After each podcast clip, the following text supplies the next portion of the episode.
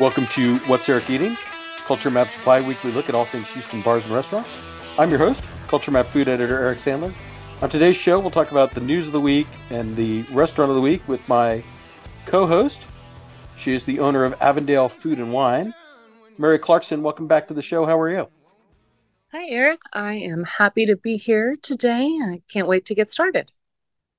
Thanks for doing this. Let us dive right into the news of the week.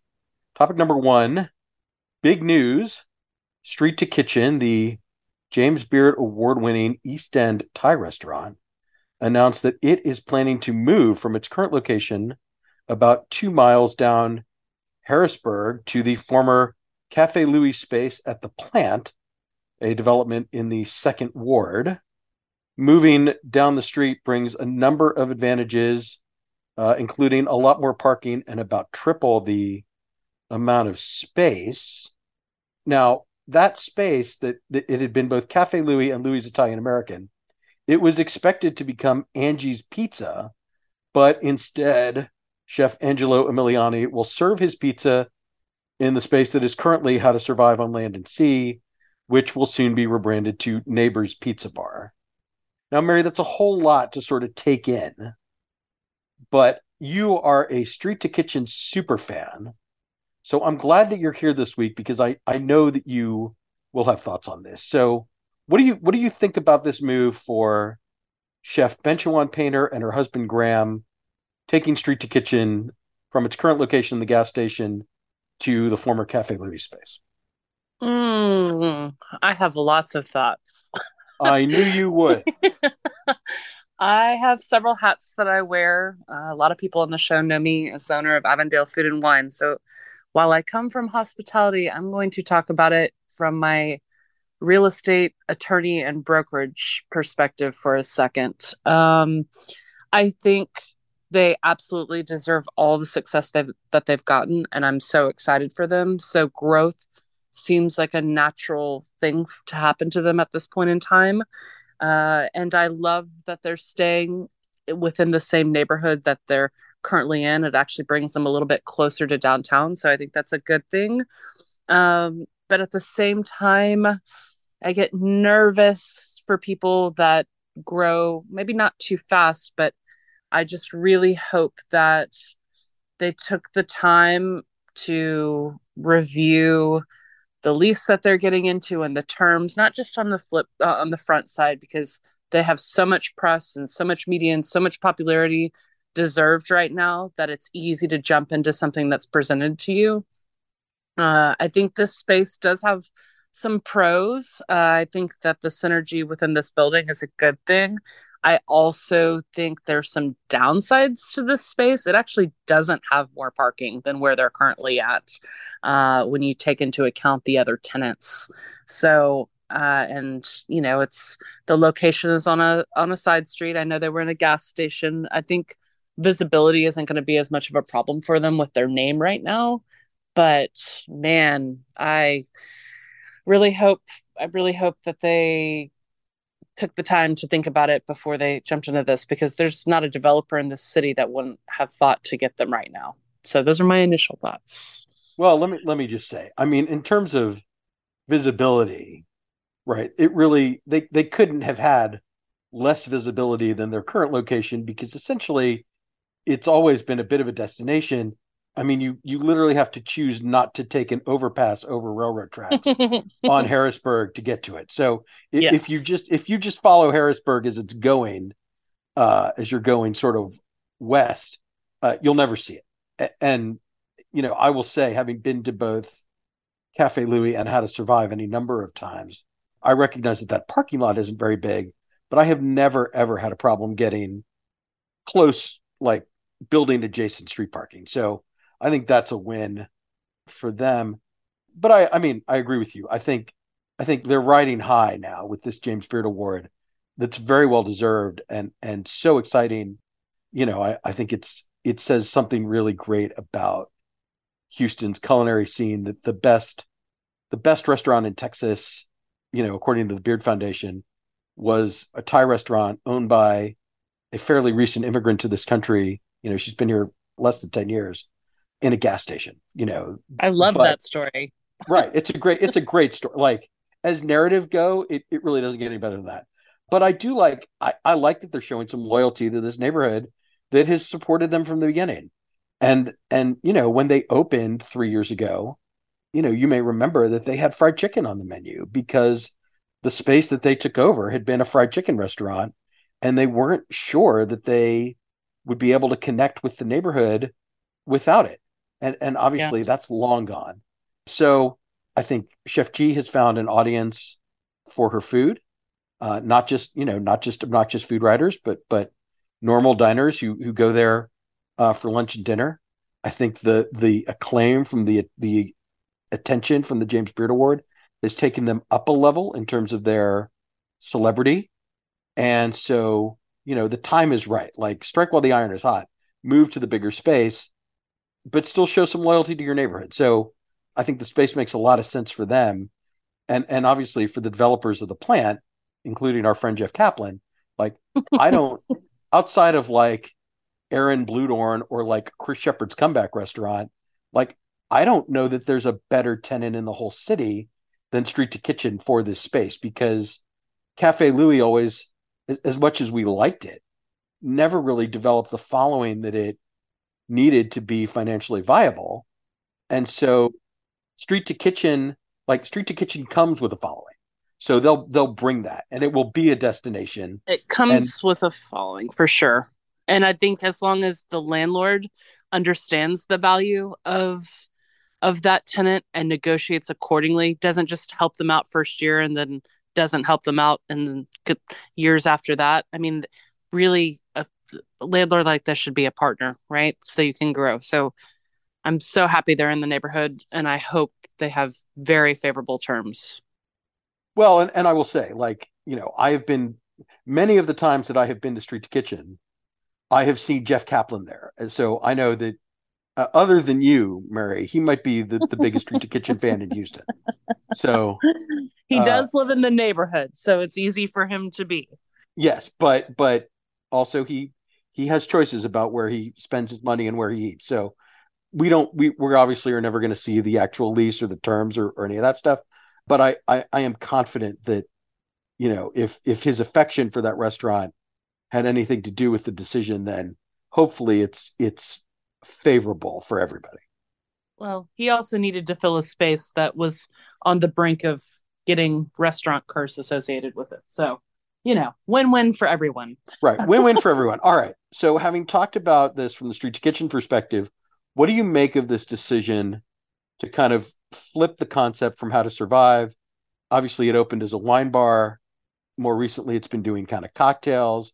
They've been searching for different food options for it, but but they've been doing the pizza, Angelo's kind of New York style pizza. It's not not the wood fired Neapolitan stuff that he made when he first came back to town in 2020, but but the you know the kind of the the larger uh, kind of more American New York style pies have been have been at How to Survive for a couple of months now.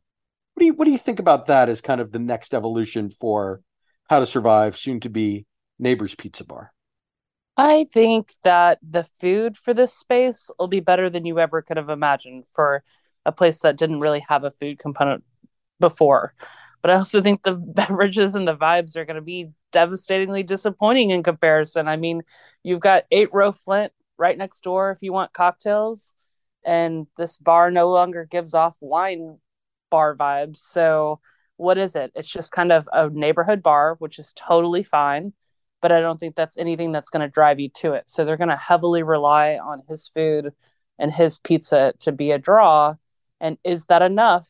And can $30 pizzas be sustained on Harrisburg? Right. So those right. are. I think I, you know, I've been, I've been a couple of times by myself and, and I like it more in the line of a couple of, you know, $6 slices and a beer you know, so my total tab is between 15 and 20 bucks. I have not been with a group to split a whole pie yet. But I will say I, I popped in on a Sunday a couple weeks ago. They had a DJ who was playing like some kind of chill R&B vibes. I thought that was nice. But it's it's very clearly a work in progress. And and it's going to be up to Angelo and his business partners to kind of refine this concept and and really you know i'm i'm not going to criticize the, the staff because they're they're working hard but it's you know as someone who really really liked the previous staff at how to survive this new kind of younger breed of bartenders i just i just don't relate as well to them and so yeah if you want them to pop a beer for you you Right. know that's fine but if you want a wine education or to know if they're freshly juicing their juices for their cocktail program or you know what their inspiration for cocktails is i think this is the wrong bar for that. Yeah it's it's you know if if i want to craft at this point if i want to craft cocktail in that neighborhood i'm going to eight row right which is right down the street. Or to or to either you know nancy's or tiny champions or someplace like that you know uh, a little farther slightly farther the west pizza, but still in the pizza area. and a beer component here is the winner, right? And the industry night that he's doing on Mondays, where it's pizza and a and a I think a beer for six bucks, that's a win. Yeah, no, I think that's a win. And I think they can find like a couple of inexpensive wines by the glass that will pair with the pizza. I think that'll that'll kind of make sense. But will we be nominating it for a tastemaker award for wine program of the year in the same way that we were doing for how to survive? Uh, not at this point. Not without finding some super talented som or you know, if they hire in, in, in wild speculation that is not factual at all if Thomas Marcella from 13 Celsius decides he wants to run their wine program and leaves 13 Celsius to run the wine at Neighbors Pizza Bar, maybe, right? Like then that, but it would take someone like that who loves wine and knows Yeah. a lot about it to drive that program for it to be a serious wine bar again. Uh, But at this point, at this point, it you know it's called Neighbors Pizza Bar, and that's what it is—a place where the neighborhood can go for a slice of pizza and a casual, you know, in a very casual atmosphere with a beer or a very simple glass of wine.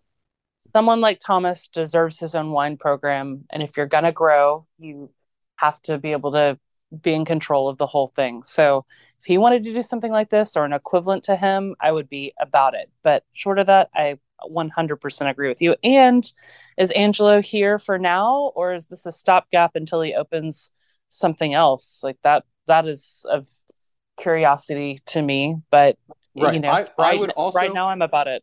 I would also love the answer to that question about what Angelo's plans for the future are. I've sent him a couple messages. He has not, as of yet, replied to me, but hopefully, hopefully, I'll hear from Angelo. I mean, we we have we we we've heard all the rumors you and I about that his future maybe may lie beyond the East End, but but until I get some confirmation from him or or someone very close to him, uh, I don't want to I don't want to go around I don't want to go around quote unquote reporting anything on this podcast.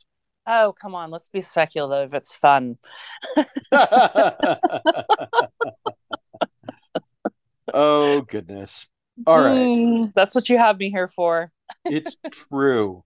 Keep it Um, spicy. All right. Well, speaking I don't I don't think we're going to get quite as spicy on topic number 2, but this is interesting news, I think. The Woodlands-based Fieldings Culinary Group is opening a new restaurant at the Novel River Oaks Luxury Apartments. This is at the it's basically across from Central Market at the intersection of Willowick and Westheimer. Fieldings, for those of you who don't regularly travel north, has two restaurants, Fieldings Wood Grill, which is basically fancy burgers, and Fielding's local kitchen and bar, which is more along the lines of, you know, a wood-fired concept, steaks, pizza, pasta, very kind of Mediterranean, with a with a pretty big wine program and a, and a just like a at least a couple hundred uh, spirits on the back bar, like a really a really extensive spirit and cocktail program. Mary, I know you get to the Woodlands every now and then. Have you been to either Fielding's Wood Grill or Fielding's local kitchen? I've been to Fielding's Wood Grill. I do like this type of concept. I also love a first generation development deal where they're giving you so much TI money, it doesn't matter if you succeed or fail. Let's be real. Um, I worry about apartment buildings in the city servicing people outside of their complex because let's face it, Houston is a lazy city when it comes to parking and getting in and out of stuff. So I think, you know, will they be able to pull from outside of that is the biggest question. Right. I, I think that's a reasonable question. I think, you know, I don't know where exactly in the building the restaurant is going to be. You know, Doesn't if- matter. if it's if it's near a corner, if it's easy to park or valet, you know, I think that will all serve it well. Uh, you know, the, the counter example obviously is if you think about uh, the very first Dish Society on San Felipe and and also local foods are in an apartment building. They have a, a big first floor parking garage. So it's a short walk. It's it's pretty easy. Local uh, Foods and, is a unicorn. well, and and maybe Dish Society is too. And this is obviously a more elevated concept. So, you know, I'm sure they'll have, I'm sure they'll have valet. I'm sure they'll make this as easy for people as possible. But I will say, I mean, I've it it's probably been, you know, it was probably pre-pandemic my last meal at, at Fielding's local, but uh, I've always been impressed by it. Kerry Atar and Adel uh, Goncalves, who are the the co-founders of that, came out of the Hubbell and Hudson, you know, the gourmet grocery store and restaurant in the Woodlands, uh, and went off on their own.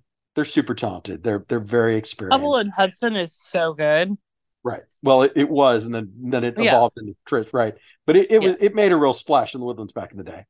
It um, was ahead of its time, so they're good operators. Yeah. No, they're that's what I'm saying is is these guys have accomplished quite a bit up in the woodlands. I'm excited to have them inside the loop. I I mean I you know, I do think it's a little bit it'll be it'll be interesting kind of how they compete with the high end like the state of graces of the world and you know to their west everything that's going on in and around River Oaks district but they they wouldn't be doing this if they weren't pretty confident that they can make a splash and and I I had Carrie and and Adele on the podcast many years ago and and I think uh, probably in the in the run up to this opening, which isn't happening until next year, we'll have them back just to kind of check in. But uh, I'm excited for this. I'm I'm uh, I've been a fan of theirs for a long time, and I think it's going to be a nice addition to the area.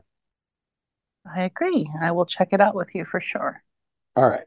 Topic number three: Omar Pereney, chef and culinary consultant extraordinaire, has opened a retail outpost of Love Croissants, his croissant pop up that he's been doing mostly at area farmers markets and also at a few coffee shops like Refuge and Tenfold in the bakery space at Weights and Measures. Now, you may recall we talked about this, a, you know, a couple of months ago that Weights and Measures has been sold, that the couple that owns Mastrantos in the Heights has taken it over, and they've been trying to revive it. And as part of that, they brought in Omar to to bring Love Croissants to their bakery. Mary, this this article absolutely blew up last week on Culture Map, and and you know I've I've been following uh, the first week of Love Croissants. I've been selling out, you know, between like 11 a.m. and noon every day, so it's going pretty well. But but have you had a Love Croissants croissant, and if so, what do you think about it, and what do you think about this decision to open at Weights and Measures? All right. I think that the croissants are delicious. I would like to lead with that. I like a like a positive note before I dive deep. I think that them taking over the weights and measures bakery spot is really good. I think it's a good use of that space. Uh, I think it's good for him and for expansion of his company. I have had his croissants uh, at both the farmers market at Urban Harvest on the weekends, as well as Refuge's new coffee house uh, downstairs. So they feature a whole bunch of different uh, sweet and savory croissants. I also like that they have the mini croissants, which is nice if you just want like a little something to dip into your coffee.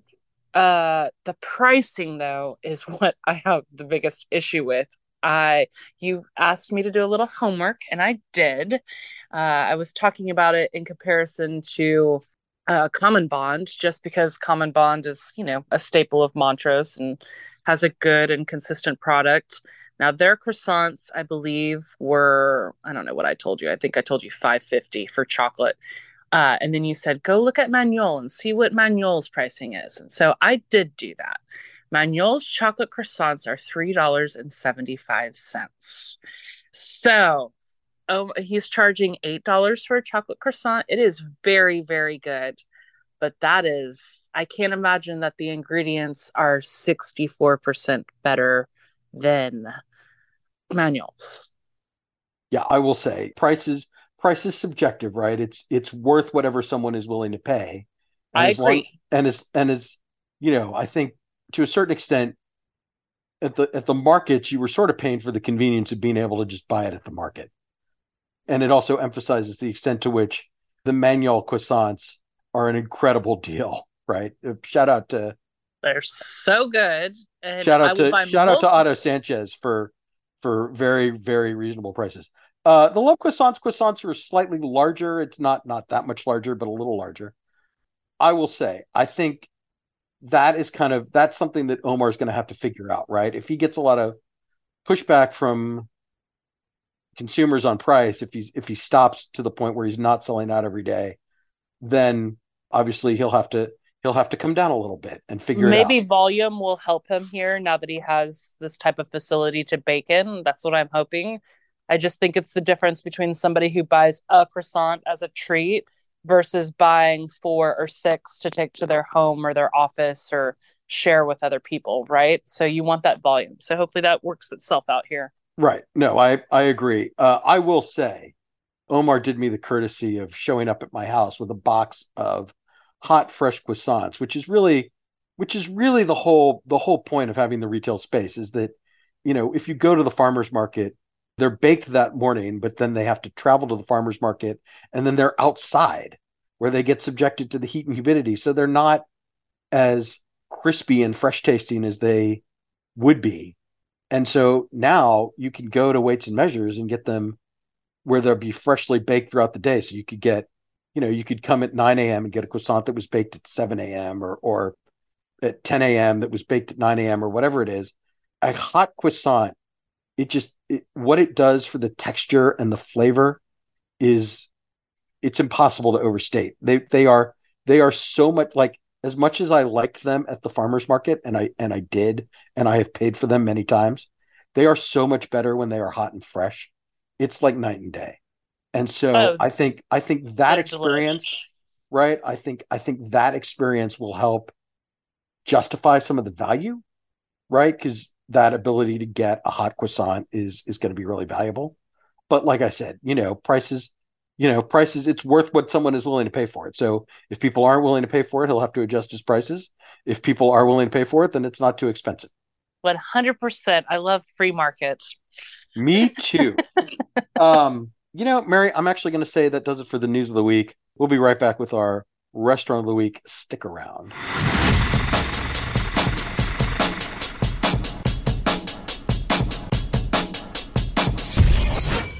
Mary, for our restaurant of the week, I want to talk to you about Pastore. Pastore is Underbelly Hospitality's new seafood oriented Italian restaurant. It is in the Regent Square mixed use development right next to Georgia James, their upscale steakhouse.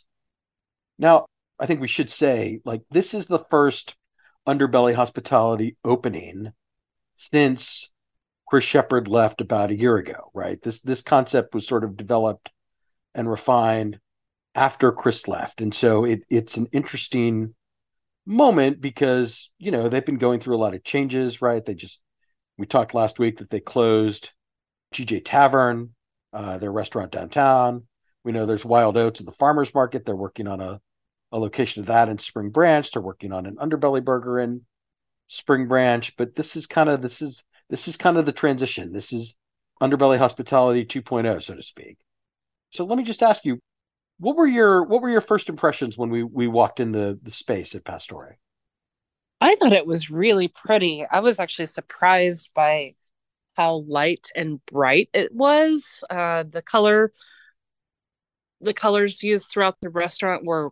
It felt very coastal. It felt very inviting. Lots of blues, silvers, tans. Like it wasn't dark. I for whatever reason, and I know Chris is no longer a part of this concept, but I don't know how far the design of it had come in selections when it is that he left. Because if it was still part of his restaurant hospitality group, I would say this was the most inviting dining room of any of the spaces I had been in of his. But I understand that it is, he has no association with that, but really, really pretty dining room, honestly. Yeah, Open, right. airy right light colors it you know they're they're pitching kind of a seafood focus and this is very coastal right like light yeah. blues white walls it's very serene and and i really appreciated that yeah it it really was and and not that it was like sleepy in the dining room it was it was busy it was energetic but but it was like, all right, like we're, you know, this is like a night, you know, it looks nice. It it feels good. It looks nice. And then and then talk to me about the menu. I mean, what what kind of stood out for you as you kind of looked it over? I liked this menu, but this menu was a little confusing for me. There were plentiful seafood items. I will say that we started with a seafood platter that had some really nice things on it. Uh, we had oysters with uh, caviar on top. We had uh, clam, cold clams. We had some crab that was delicious. Uh, we also had some head-on shrimp that were really well done as well. I I think there's a lot of seafood on this menu. I also think there's a lot of pasta and pizza on this menu, which I don't know. Maybe this is going to be a theme of 2023. And I think of um, Elro with the crudo and pizza as a comparison, a different style of restaurant. But this seafood and you know pasta and or pizzas is funny to me a little bit. Um, I know it's common on when you're in the Mediterranean and so forth, but uh, I liked that both elements of the menu were good. Sometimes I think concepts like this excel at one part of the menu and kind of falter on the secondary part of the menu. The clam pizza we had was delicious. Yeah, I, I would say the clam pizza was the single best thing that we ate over the course of the evening. Good char on the crust, like plenty of clams on the pie. Flavors were really nicely balanced. I thought that that was a standout for me. I, I agree with you that that kind of seafood platter with the the clams and the oysters and the crab and the and the shrimp and XO sauce was another highlight. And then the porchetta, right? That that like really hearty uh, piece of pork with the crispy the crispy skin and the white beans that were like not not like all the way falling apart, but like were you know soft and comforting. And it was just everything about that dish was really good the one thing I will say about the menu is it feels like a bit of a work in progress to me. You know, you could say there's a lot of pastas on the menu, but there's really only there's only four of them, right? And we ordered we ordered three of them. One is uh, swordfish amatriciana, and and another one is like a seafood fra diavolo with the squid ink linguine. So of the four pastas, two of them are like noticeably spicy, uh, mm-hmm. The third one was the ravioli and brodo that that had, you know, a decent pepper. It's not the pepper so spicy, but but it definitely uh, kind of pepper forward vibe. It had some white pepper going on that I yeah. thought was awesome. Yeah, no, I, I thought it tasted great, but you know, if you're going to be an Italian restaurant, like I need I need more than four pastas on the menu, and I need more than three entrees. Right? We we had the porchetta, we also had the we also had the branzino puttanesca, uh, and then there was a chicken milanese, and and you know I thought the branzino was nice cooked and all that. Puttanesca sauce too too much olive. Like every version of that sauce is like too too briny for my personal taste. But I thought you know I thought it made sense in the in the context of of all the other things we were ordering. But like you know, give me a beef entree for sure. Maybe a second chicken or you know, if you're going to be a seafood restaurant, you got to have more than one seafood entree on the menu. And and I think they know that. You know, I I think that you know they've been open. It's Texas, for... you have to have a steak. Sorry, i just said right. it. Even the right, right. And and bistecca florentina is right there, right? Like it can be a a big fancy steak for the table, similar in size and portion of the porchetta. Even though Georgia James is next door, you can do it in an in an Italian context in, in a way that really stands out but yeah, I I just I like as much as I liked everything we ate, I'm also not 100% sure what what I would order again cuz the porchetta is kind of a specific craving, you know, and and well, and I know. also think it helps that we were a party of four people, so you can do something like that seafood platter that we started off with. I don't think necessarily two people would take yeah, that down. Too much. Right? It's too much for two people, I think. I agree. Um, and uh, like same with the porchetta. Like I think that was too. I think that was plenty of food for four people to try. I think it would be way too much for two people, in my opinion. I just think if it's you know a man and a woman on a date, and you know that's it's a whole lot of food. There was still plenty for us to for people in our party to take home that evening. Uh, I, I think the menu will grow with time. I mean, they've only been open what six weeks at this point, something like that. Yeah. and you know it'll evolve and they'll take the feedback i mean i know one of the next points we're going to talk about is the people that work within this group and they have some heavy hitter all stars on their team and they're pros right? So they know how to take feedback and incorporate changes. Yeah yeah let me just say i mean you know whatever like i guess underbelly hospitality is getting is getting a reputation for uh, a really great place for people to work because Sarah Troxell, who's a, a Tastemaker Award winner, uh, Bartender of the Year winner, who was at Nobie's for a long time and Coltivare before that, uh, is running the bar program for both Georgia James and uh, Pastore. So, you know, it was great to see her. Elena Van, who was at Quixote, is now at Pastore. Lindsay Heffron, who, if you're really old school, you'll remember from uh, Liberty Station days and was a liquor rep working around town and was involved with Cantina Barba and Fitzcarraldo uh, was running the floor there. It's great, you know, great to see Lindsay. Uh, Zach Newman, a sommelier who had been at Blue Bludorn, is now at Pastore. He really knows his stuff. And the chef, Jeff Potts, worked for Underbelly for a while, uh, then went over to 93 Till, where he he did some really good stuff. Uh, now he's back with them at, at Pastore. And so, you know, I love seeing so many familiar faces in the dining room. I just, it just, it makes me feel better about the restaurant to know that people whose work I respect chose to work there.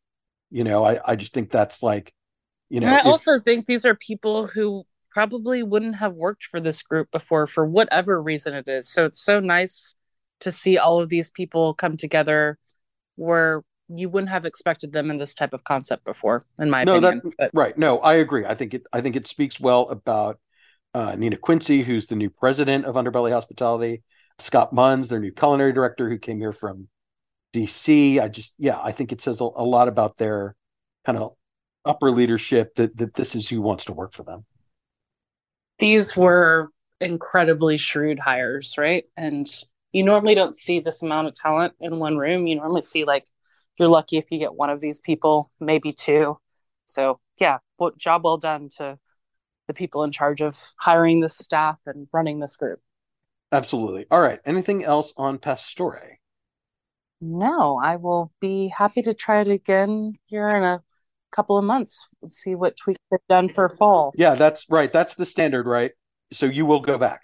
I will go back. I will, you know, we're basically almost in August right now. I will probably wait till, let's say, late September because I want to kind of see some of those seasonal menu changes that I'm going to want from them by then.